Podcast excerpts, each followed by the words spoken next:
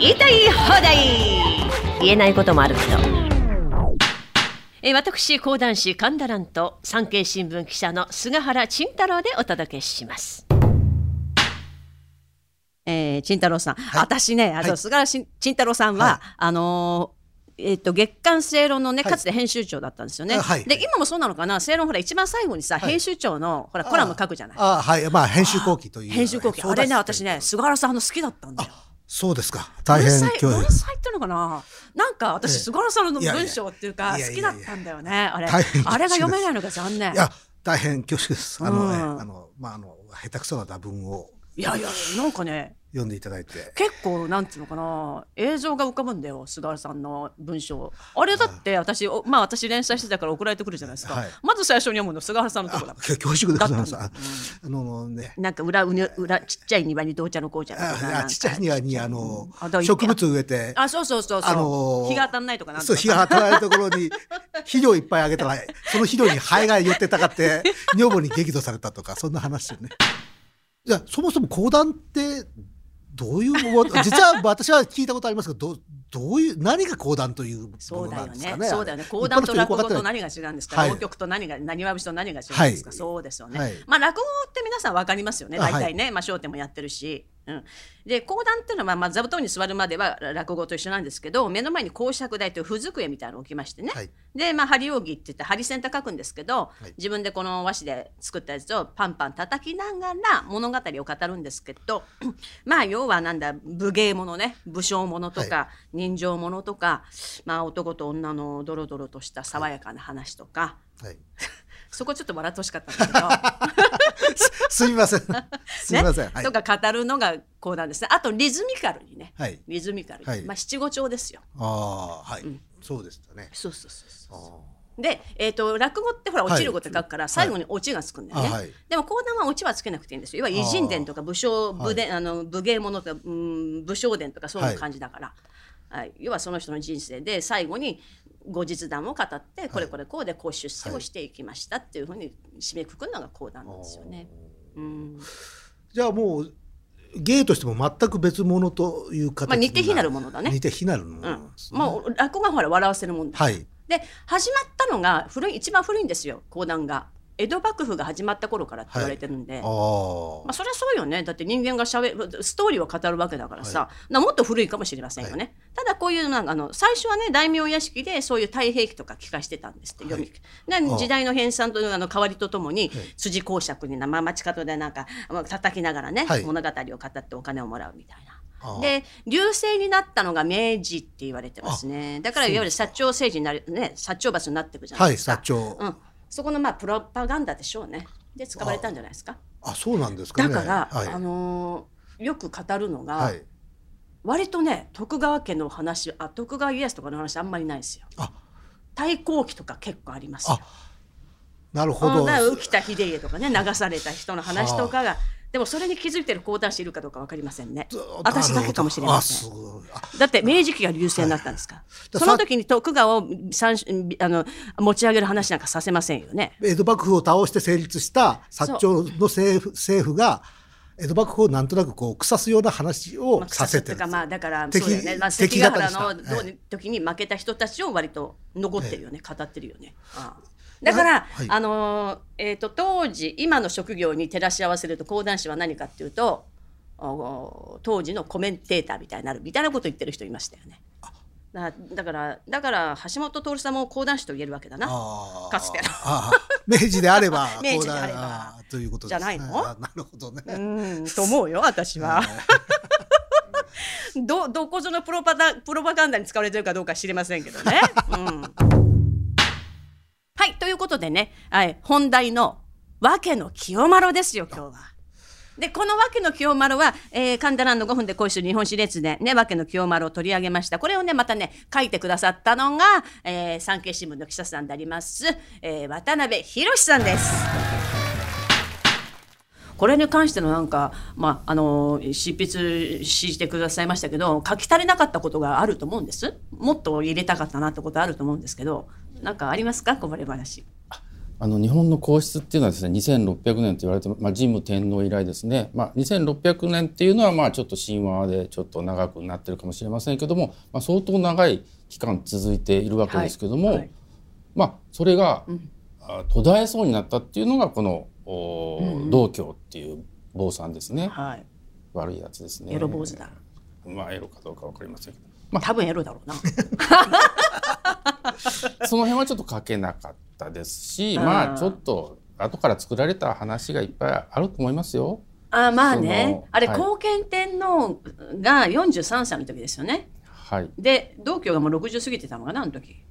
だからさ、四私わかる今の感覚ではい。言いますとですよ、はい。はい普通の庶民の感覚、うん。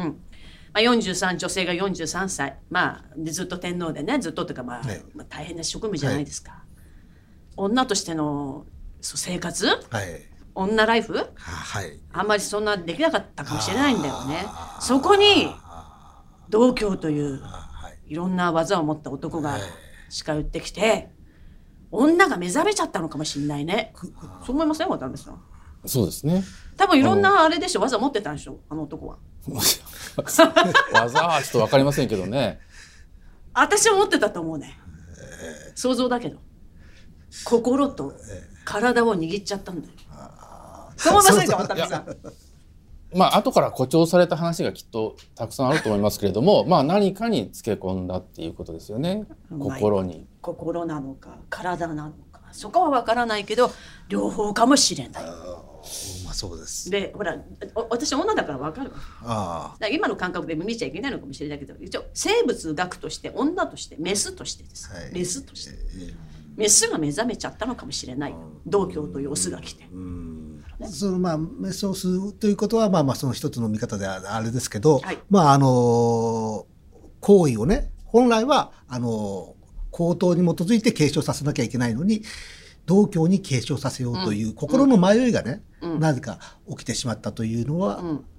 まあそういう信託があったといううん。ことを耳で聞いて心の迷いが起きが起きてしまったというのはうん何かうん。あったんでしょうね、ということですよね。そのだからピロートークでさささやかれたのかなんか知らないよ。いや当時ピローがあったかどうか ナイスツッコミ。ナイスツッコミ。冴えてきたね。あでそこでね、はいはい私思うんですけど、そのほらなんですかあのほら道教を天皇にしなさいって後継天皇がて天下のお告げが来たかわかんないですけどでもそそれで決めないで今一度う宇佐八幡宮にでの信託を聞こうってなるわけじゃないですか。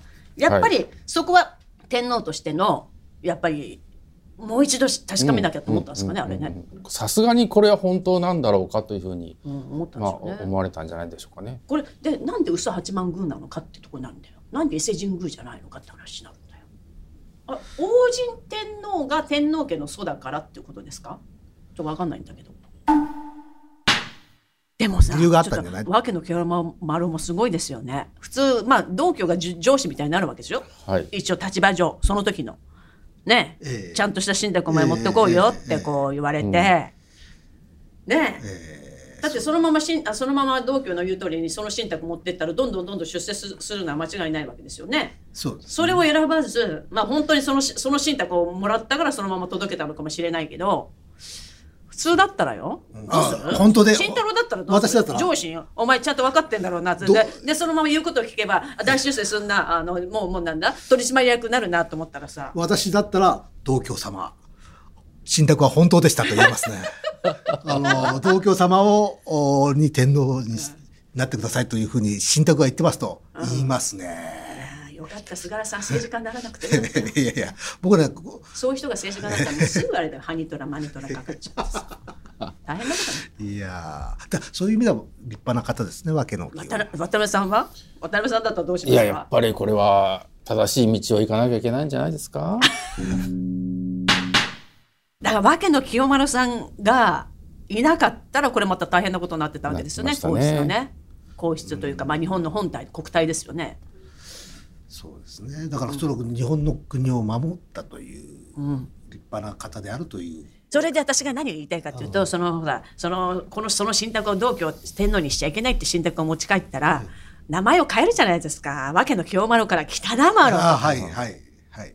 でお姉様も、ええ。本当はお姉様あれなんですね。あの後見天皇の、はい。なんつうの？あのなんつうの？女官みたいなことね。女官みたいなことやったのかな、ひ広虫さん？はい。世話虫とかされちゃってさですよね。だ当時なだな子供の遊びみたいなことやってんなと思ったんだけど、ええ当時はあのその名前ってすごい大切なものだったらしいですね。そうそうそうそうなんつうのかな言霊みたいに今みたいに、はいほらの感覚じゃなくてもっと貴重な尊いものだったらしいですね、名前ってね。でも本当は、あの、いや、道教に忖度して、あの、道教さん、やっぱり、信託は本当でしたよ。天皇になった方がいいって言ってますっていう方が、精神が北生丸なわけでしょ？もう、もう私のような菅原北生丸なわけだけれども、本当に清丸だからこそ、心も清丸だからこそ、皇統を守るために本当の信託を取ってきて、うん。これは間違いであると、であのいうことを一旦あの同居に譲るということは間違いであるということを言ったと。なんかすごいね、菅原さん。付け焼き場情報のくせして。なんか、いやいやそれすっげえわけの清丸を俺すっげえ知ってますねぐらい。いやそれぐらいはしわけの清丸がのことぐらいは知ってるんですよ。付け焼き場情報のくせして。ただまだただ聖徳天皇だったか後見天皇だったかよくわそれよくわかんないんでウィキペディアを見てたわけですけども。あと渡辺さんありますか？清丸で申し上げ清て丸で申し上げたいことはですね、あのまあ、女性皇族に男性が近づいていくっていうことは、まあ、あのトラブルの元になる場合もあるうんうんということですね。んはい、これは現代の皇室の。これはあの一般論ですけどね。あはい、ということもそうだよね。だあれ以来だからなえっ、と何百年間かそうですねね女性天皇しなかったんですよね。江戸時代まで女性天皇っていうのは生まれてないんですよね。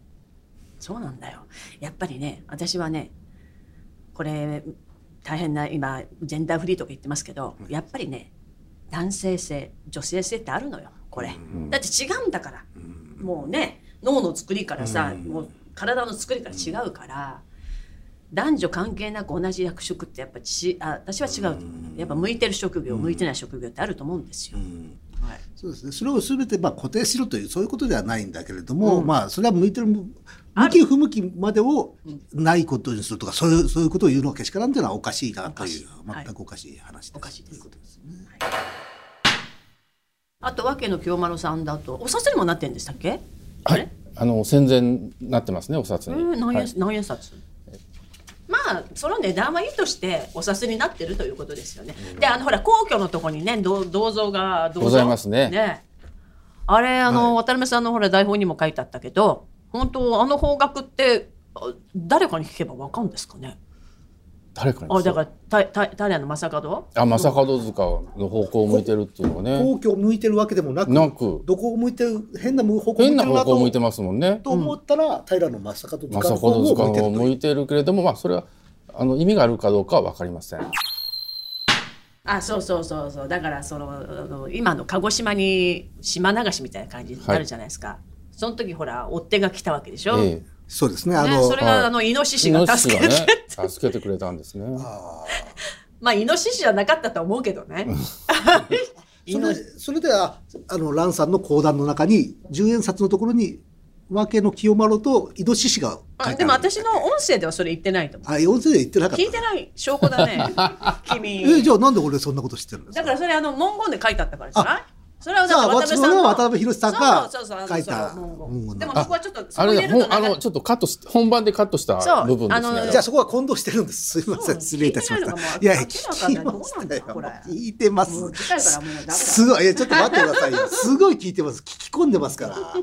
聞いた上にシナリオも読んでる。ながら聞きだよながら聞きながら聞きでいいんだけどあすみません。これ言い忘れました。江戸時代ですよね、はい。江戸時代。まあ川柳って江戸時代できたんですもんね、はい。あ道教。まあこれみんな知ってると思うんだけど、ええ。道教道教についての川柳ですね。道教は座ると膝が三つでき。